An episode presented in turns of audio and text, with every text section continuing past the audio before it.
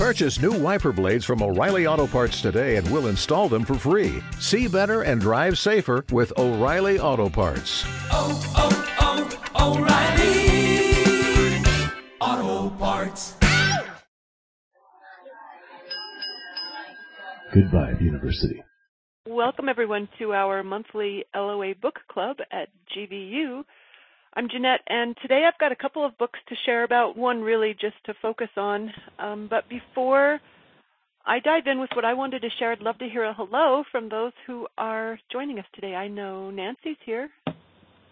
Hey there, Jeanette, and everybody on the call. Thanks Nice for joining us today. And is Ming also here? I'm here. Hi, I everybody. hope so, because you read the book too, right? I did. Yay! I love it when there's someone I can talk to who's read it too. Yay. Thanks for being here, Ming. And um Guillaume, I see is dialed in. Hello, my friend. Yep, definitely. yeah. Yep. Hi, Jeanette. Hi, everyone. Nice to hear your voice again. Thank you. And who else is here? Cindy! Hi. Cindy's here. Yay! and who's Oregon? Larry. Ah. Larry! We haven't heard you in forever. How have you been? Oh, up and down. Well, I hope today's an up day after you you plug into us. Hopefully, it'll be on the upswing with our conversation today. As I start with the talk about disaster. Now, seriously, you guys, I just want to mention it briefly, only because I love this book so much. But The Unthinkable by oh, I just put the link in chat room. Amanda, oh, what's her name? Amanda Ripley. The Unthinkable: Who survives when disaster strikes and why. That might not sound very uplifting, Larry, but I really loved this book. It was really, really fun.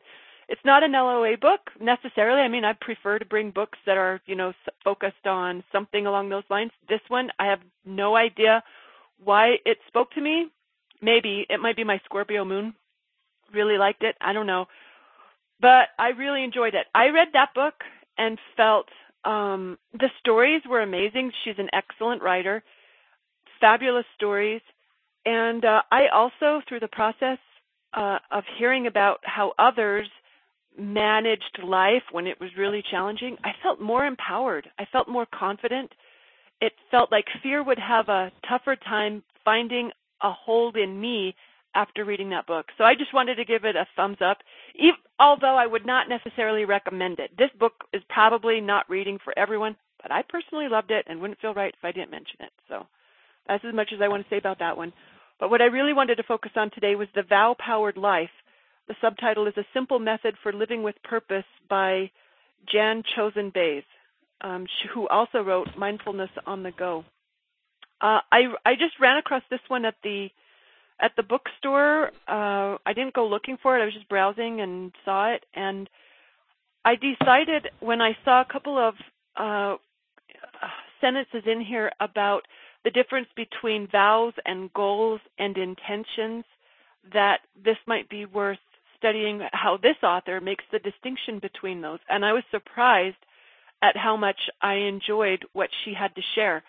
Um, it does feel like it was very much in alignment with uh, with what a conscious creator might practice, and uh, yeah, that's so that's what I really wanted to spend the bulk of my time on sharing in today's. And of course, we'll hear from everyone else who's got a book to share about. So, does it? Who wants to go first? Since I already shared about the unthinkable. Well, I can share my thoughts about what I liked about the vow book if you want. oh, that'd be great, Ming. Thanks. Okay. Um, I guess when you posted about it in the forums, I happened to see the post, which was great because sometimes I don't see something, and I, I don't know something about it caught my eye, and I don't know why, but I had to buy the book, so I did. And um, I guess what it was is because I kind of wanted to know what she, the author, meant by a vow, and because you know the obvious one in the book they talk about is a marriage vow, right? And so I Mhm. kind of thought, you know, hmm, I kind of broke mine, so I wonder what that means, right? But I was so happy to see that, you know, what she said about the divorce, the marriage vow.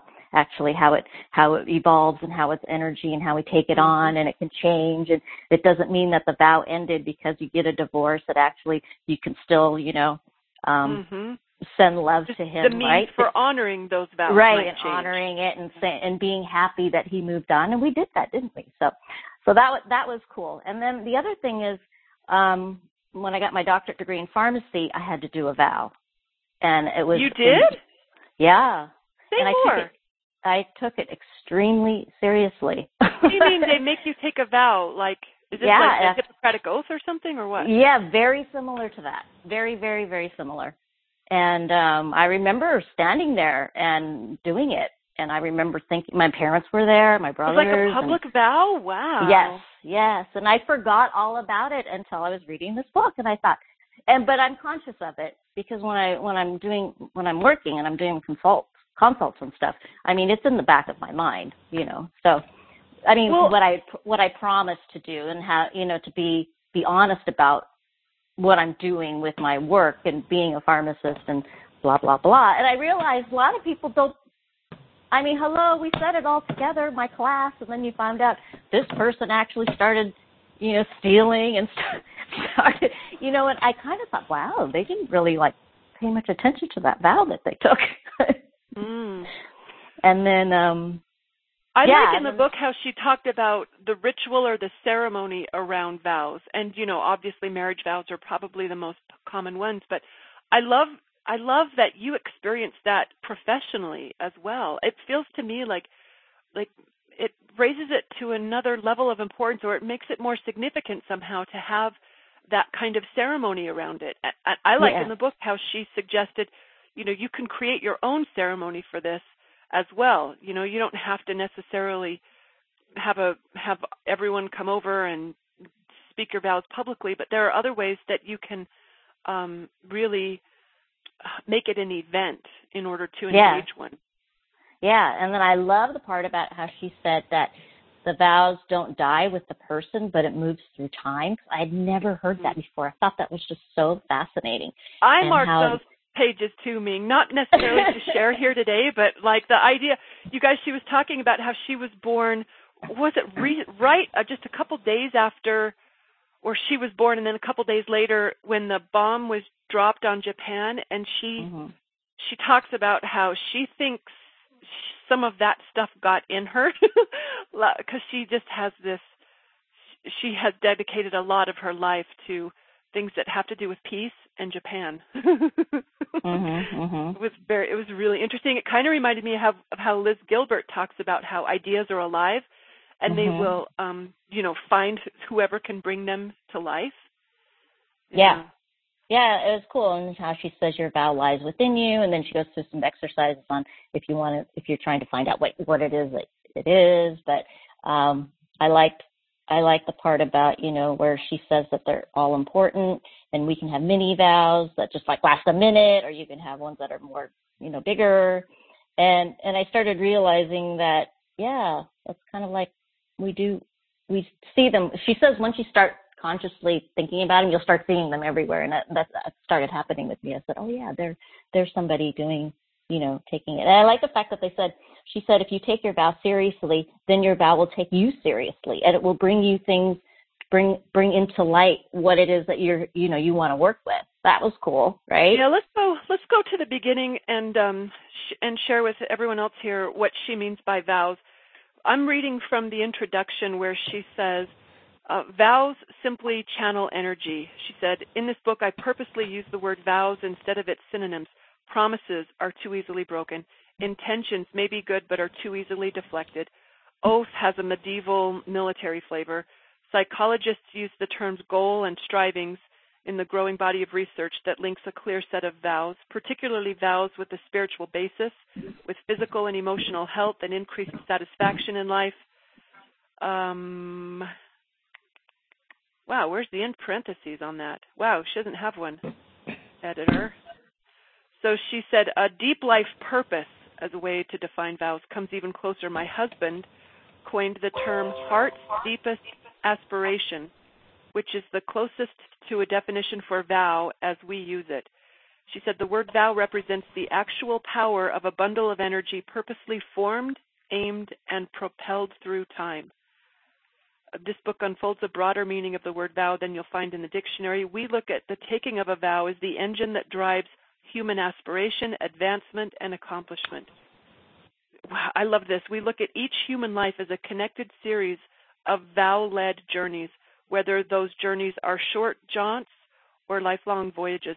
And she said some goals, you might call them mini vows, are small and last only a minute, such as the Mhm. goal of finding something to drink when you're thirsty. Some of our vows are impossibly large and must be passed on to future generations. I loved the section where she, she addressed impossible vows.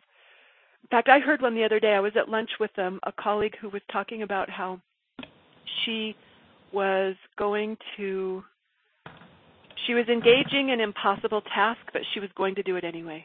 So that's exactly how she put it. She said, It's impossible, and I'm going to do it anyway.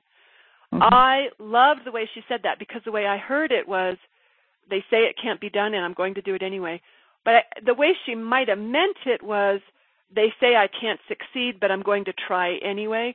But regardless, I the the section on impossible vows felt really important. Felt really really important. I I don't know if that we'll get to that, but um, a couple other things I wanted to share from her chapter one about vows. She says they act like a conduit for our life energy. If we do not have a clear and underlying purpose for our life, our life energy can become scattered and subject to being frittered away.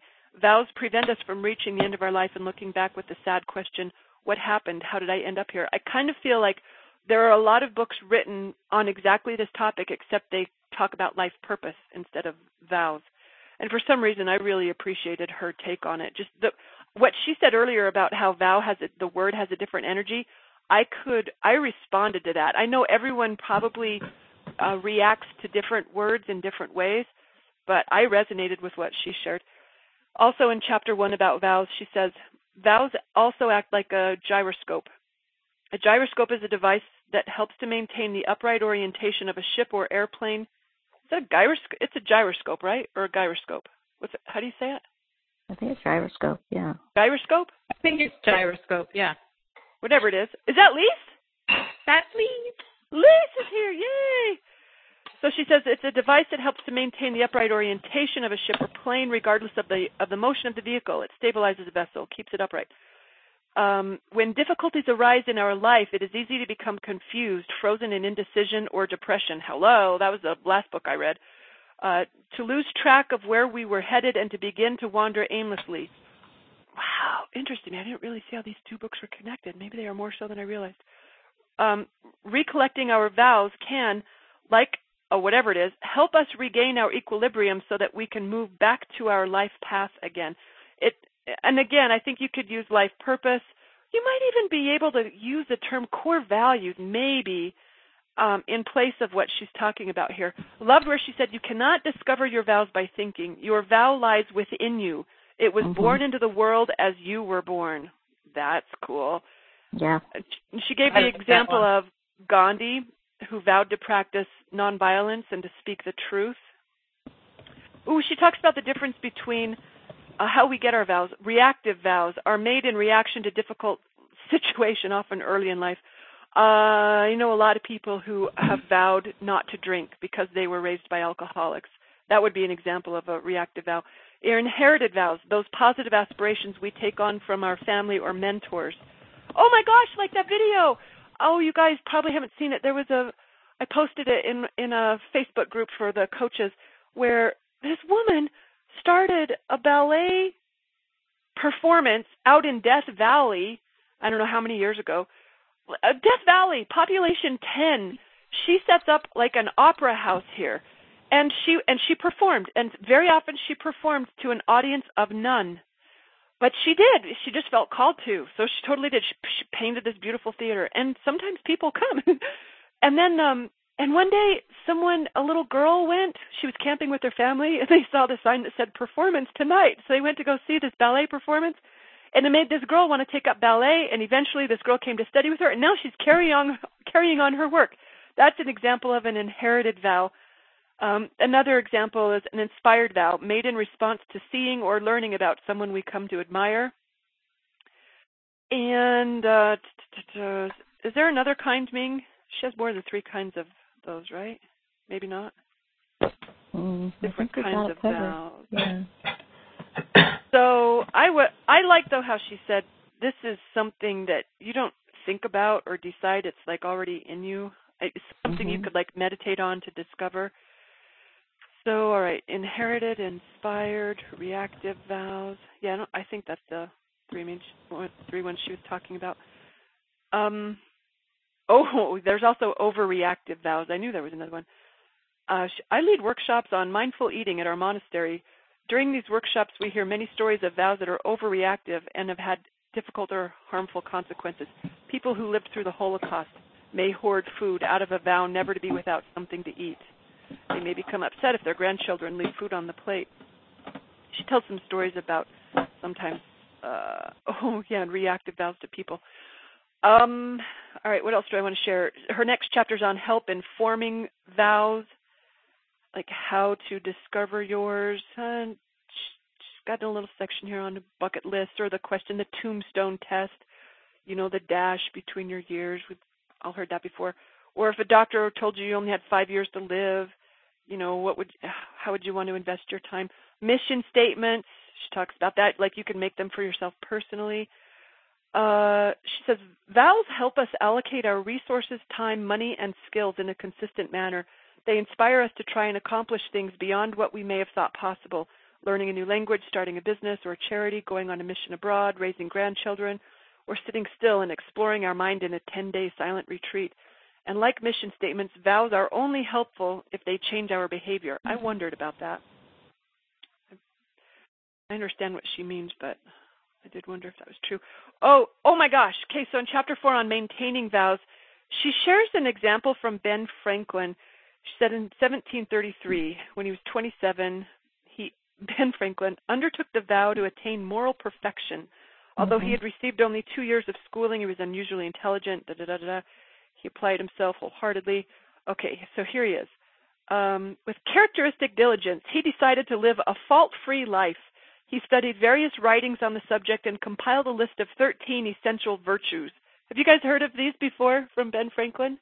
You might recognize because it includes maintaining temperance with food and drink, maintaining silence unless what you say will benefit others, maintaining order in your physical environment, holding firm resolution to what you should do without fail, being frugal, being industrious, exhibiting sincerity, upholding justice, maintaining moderation, upholding cleanliness, exhibiting tranquility, maintaining chastity, and being humble.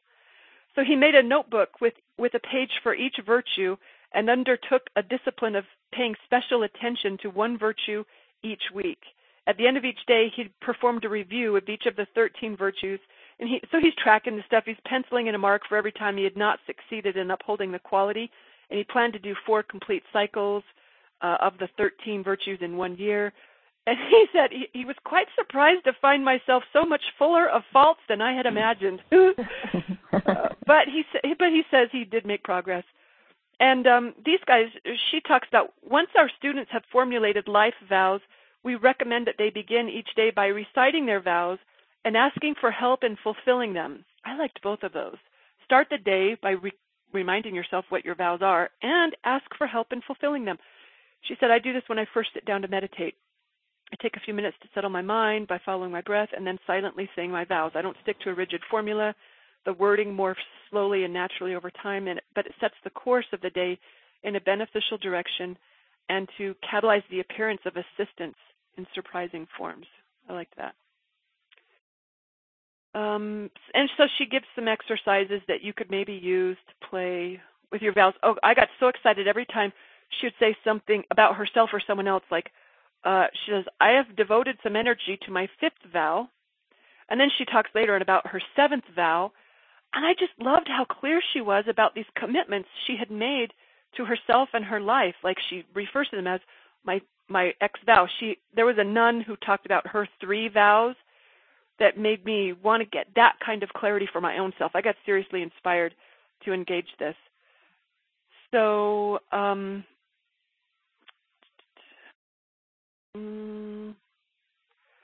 Ooh. In Tibet, when you begin a spiritual practice, you ask for the gift of influence from the ancestors. This is called taking refuge in the lineage. I really like that. This is in her section on how you ask for help with your vows. She said the point is not whom we ask, but that we ask.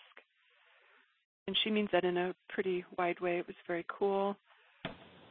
Ooh, boy, this is a lot of underlining. What's going on here? Simply, what really impressed me there. What really impressed me there.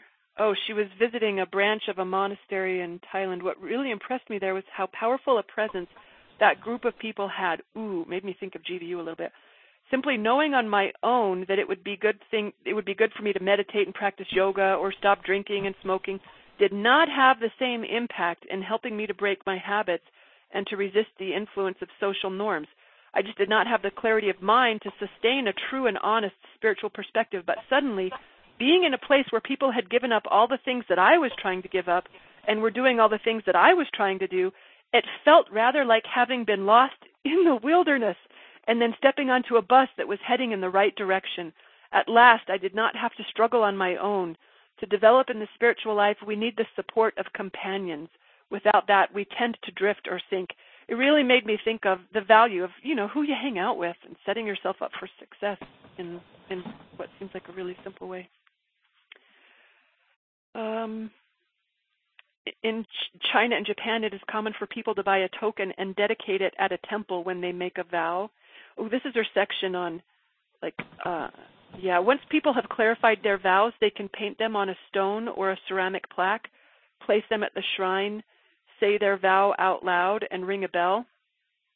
She has a couple of exercises for how you might, like, formally or officially take on your own vows. And then that's about half the book. The rest of it, she talks about the challenges that vows present. She says they are life vows, and, and therefore they are alive. As our life changes, our vows grow and adapt too. Ooh, and, mm-hmm. and this is the nun who took, she took three vows. Her three primary religious vows were poverty, chastity, and obedience. But then earlier she had talked about how, you know, each vow could have sub vows or mini vows like for for one of mine i was thinking one of mine i'm just still entertaining i haven't gotten official yet but to use my creative powers for good some of the sub vows of that might be to um speak well of others as inspired by neville only say things that you actually really want to have happen uh, so i've got a i like that idea of one overall vow and how there could be other ways sometimes Ming, remember when she was talking about the means to the vow? Like you want mm-hmm. you've got to make a distinction between the vow and the means of carrying out the vow. Because mm-hmm. sometimes if you get too attached to one, like if your vow is to um, raise your children in a loving family, and oh, and she also talks about conflicting vows. Like you've also ha- taken a marriage vow, and then maybe say your husband turns into an abusive alcoholic, and you feel like your children are no longer being raised in a safe loving environment.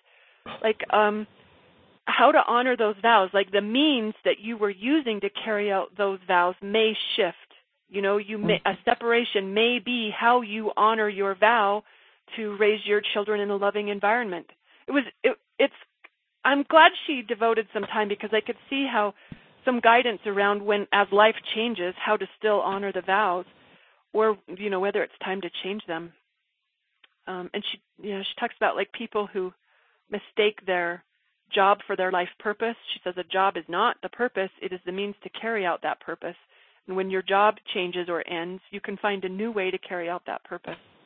And sometimes, you know, there may be some repair work to do in keeping your vow. If we've taken on a big vow, we may not be able to manifest it in a certain difficult moment, but we can recall it and be guided by it as we ponder what repair work to do. Oh, she talk, showed the story of a guy who got mad at the bank teller because he couldn't get his check cashed, and he said some mean things and stormed out. Mm-hmm. And um he had a vow of like peacefulness or kindness or something. And um when he got home and he thought about it, he realized he hadn't kept his vow. He went back the next day and apologized to the teller. Mhm. Mhm. Cool way to honor the vow. Okay, so um, I think that's kind of all I really. When we face the possibility of breaking a vow, it is important to investigate whether that vow is actually a vow or a means. Ooh, yeah. She had some good stories on that one too. And then she's got a whole chapter on the vows of relationships. And ooh, I was just telling Cindy about this earlier. I had a coach session with Cindy today, which was fabulous. Cindy was my coach, and I was sharing about how um, this section in the book. She says, "What if you have broken a vow? In this case, the vow to love and honor someone as long as ye both shall live. I suggest that even if you have divorced, you still love that person." She says, "The strength of your original love for him or her may have reversed its polarity, and you may experience it as anger."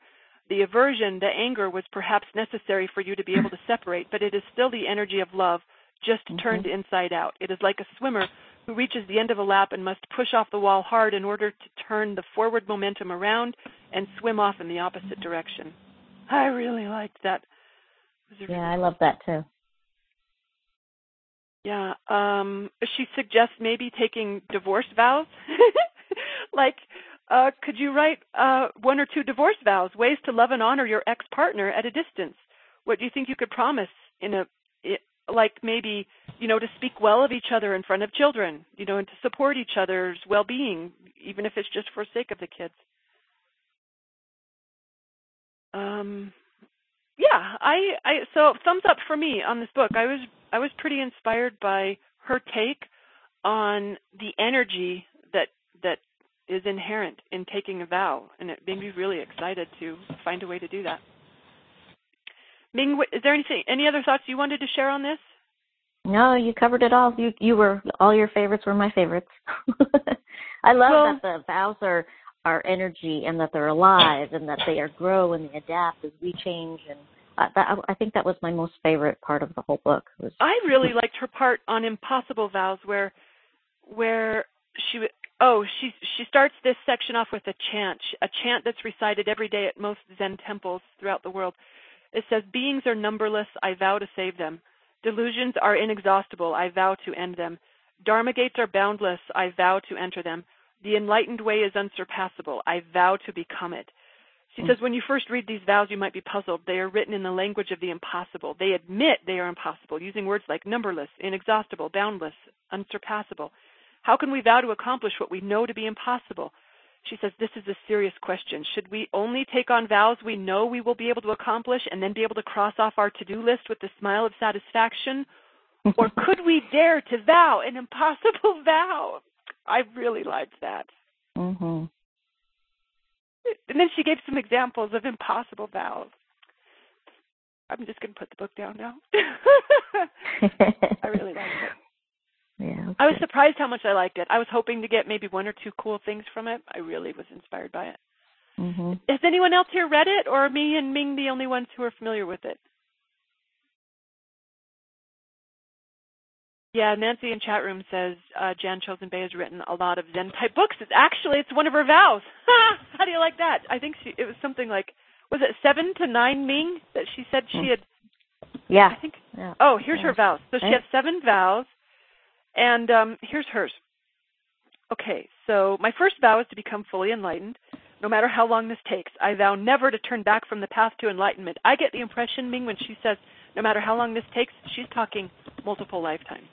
Yeah. My second vow is to help others to reveal their own enlightenment.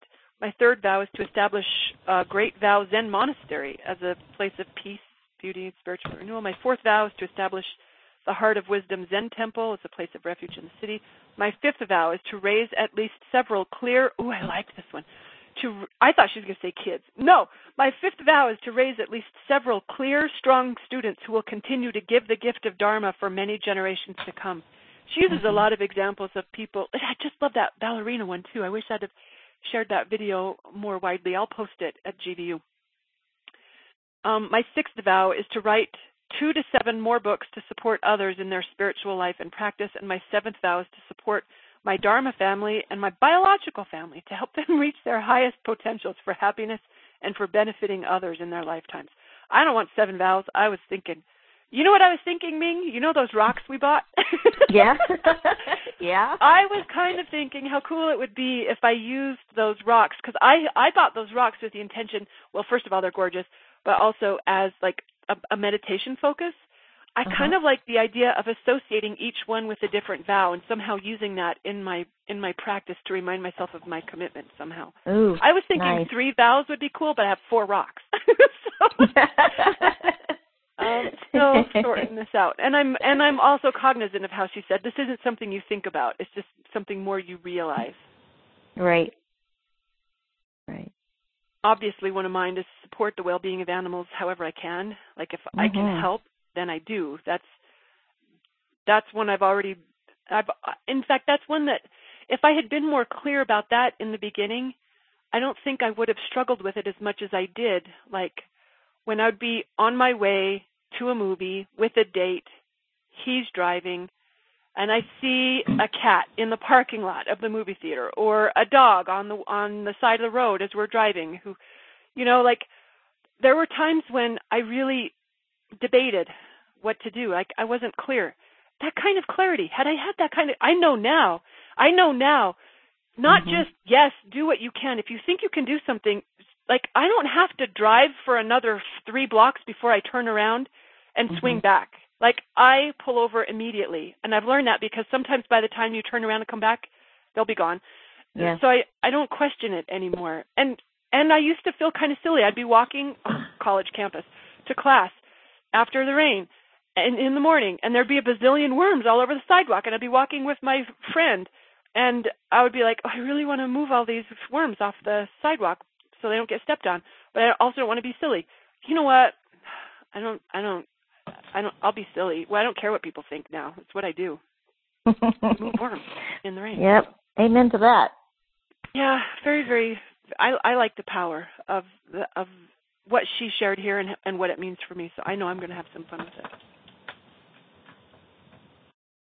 Who else has been reading something that they've been inspired by? Anyone else got a book or a video or a movie or a workshop to share? I love what I've been reading in the in the Hay House forum from those of you who have been tuning into some of those interviews have been sharing some fun nuggets. I like Guillaume's vow in chat room. He says, "Here's a good vow for anyone. I vow to live an easy world for the rest of my life." I like that too. That's actually, um, yeah, not struggle or suffer. I haven't found the right wording for it yet, but a commitment to recognizing when I am doing that to release it. It's going to be in mind somewhere. Are we having a super short call today? Going once. Going twice. No one has anything to share that is inspiring them. Alrighty then. Well, thanks for joining today, and um, hope you guys enjoy the rest of your Wednesday, and we'll see you in the forums. Bye, everyone. Thanks, Jeanette. Thanks. Thank you. Thank you, Jeanette.